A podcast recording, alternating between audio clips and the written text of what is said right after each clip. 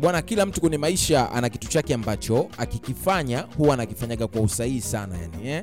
yani anakifanyaga kwa uhakika. Karibu sana hii ni rdm the podcast. Nataka nikukumbushe tu katika kila jambo lako ambalo unalifanya kwenye maisha aa, kama unalipenda hakikisha basi unalifanya kwa usahihi zaidi ili kiendelee kuwa kizuri na watu waendelee kukipenda hicho ambacho unakifanya. Kama ni biashara uh, kama ni kipaji ambacho kama ni uimbaji ni utangazaji na chochote unachokifanya kama unakipenda kifanye katika ubora na watu watakipenda.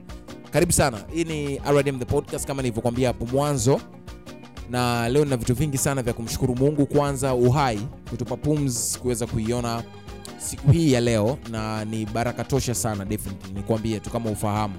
Unapopata nafasi ya kuiona siku nyingine mshukuru mungu kwa sababu wapo watu wengi sana ambao wametamani kuipata nafasi hii ambayo umeipata sasa leo nataka tuongelee kitu kinaitwa meditation.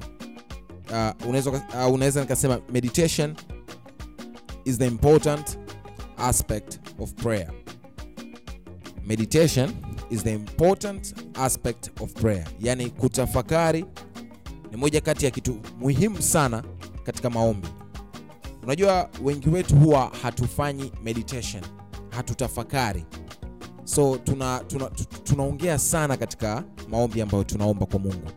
Wengi wetu tunapeleka tuna sana kwa mungu maombi yetu. Lakini sasa what's the feedback? Ukitaka ujue kwamba mungu anakuagiza nini katika vitu ambavyo umeviomba. Sawa? Kwa mfano unaweza ukawa umeomba kupata kazi definitely.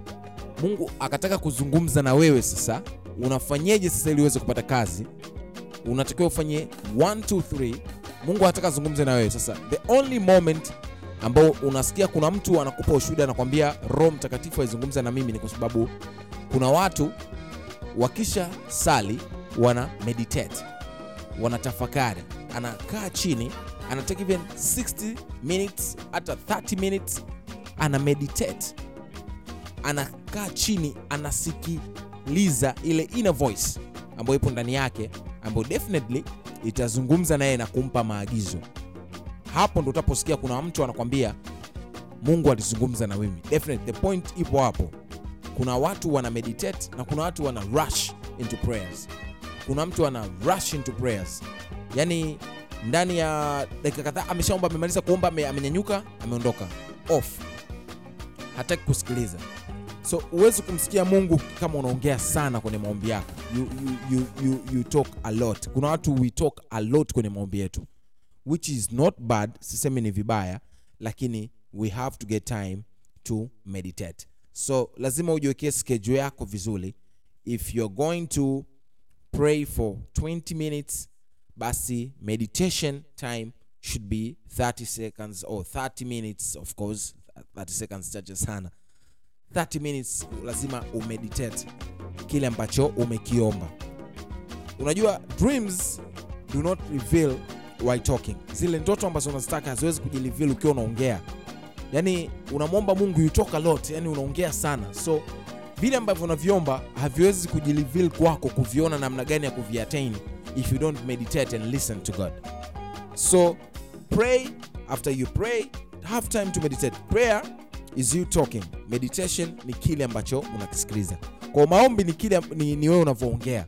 Lakini meditation is you listening to what god is saying. That's meditation. So make sure you take your time meditate after you pray and i promise you god will talk to you. Hii ni rdm the podcast. Anything you want to share with me unataka uongee chochote kupitia rdm the podcast check me 072 this is rdm the podcast. See you next time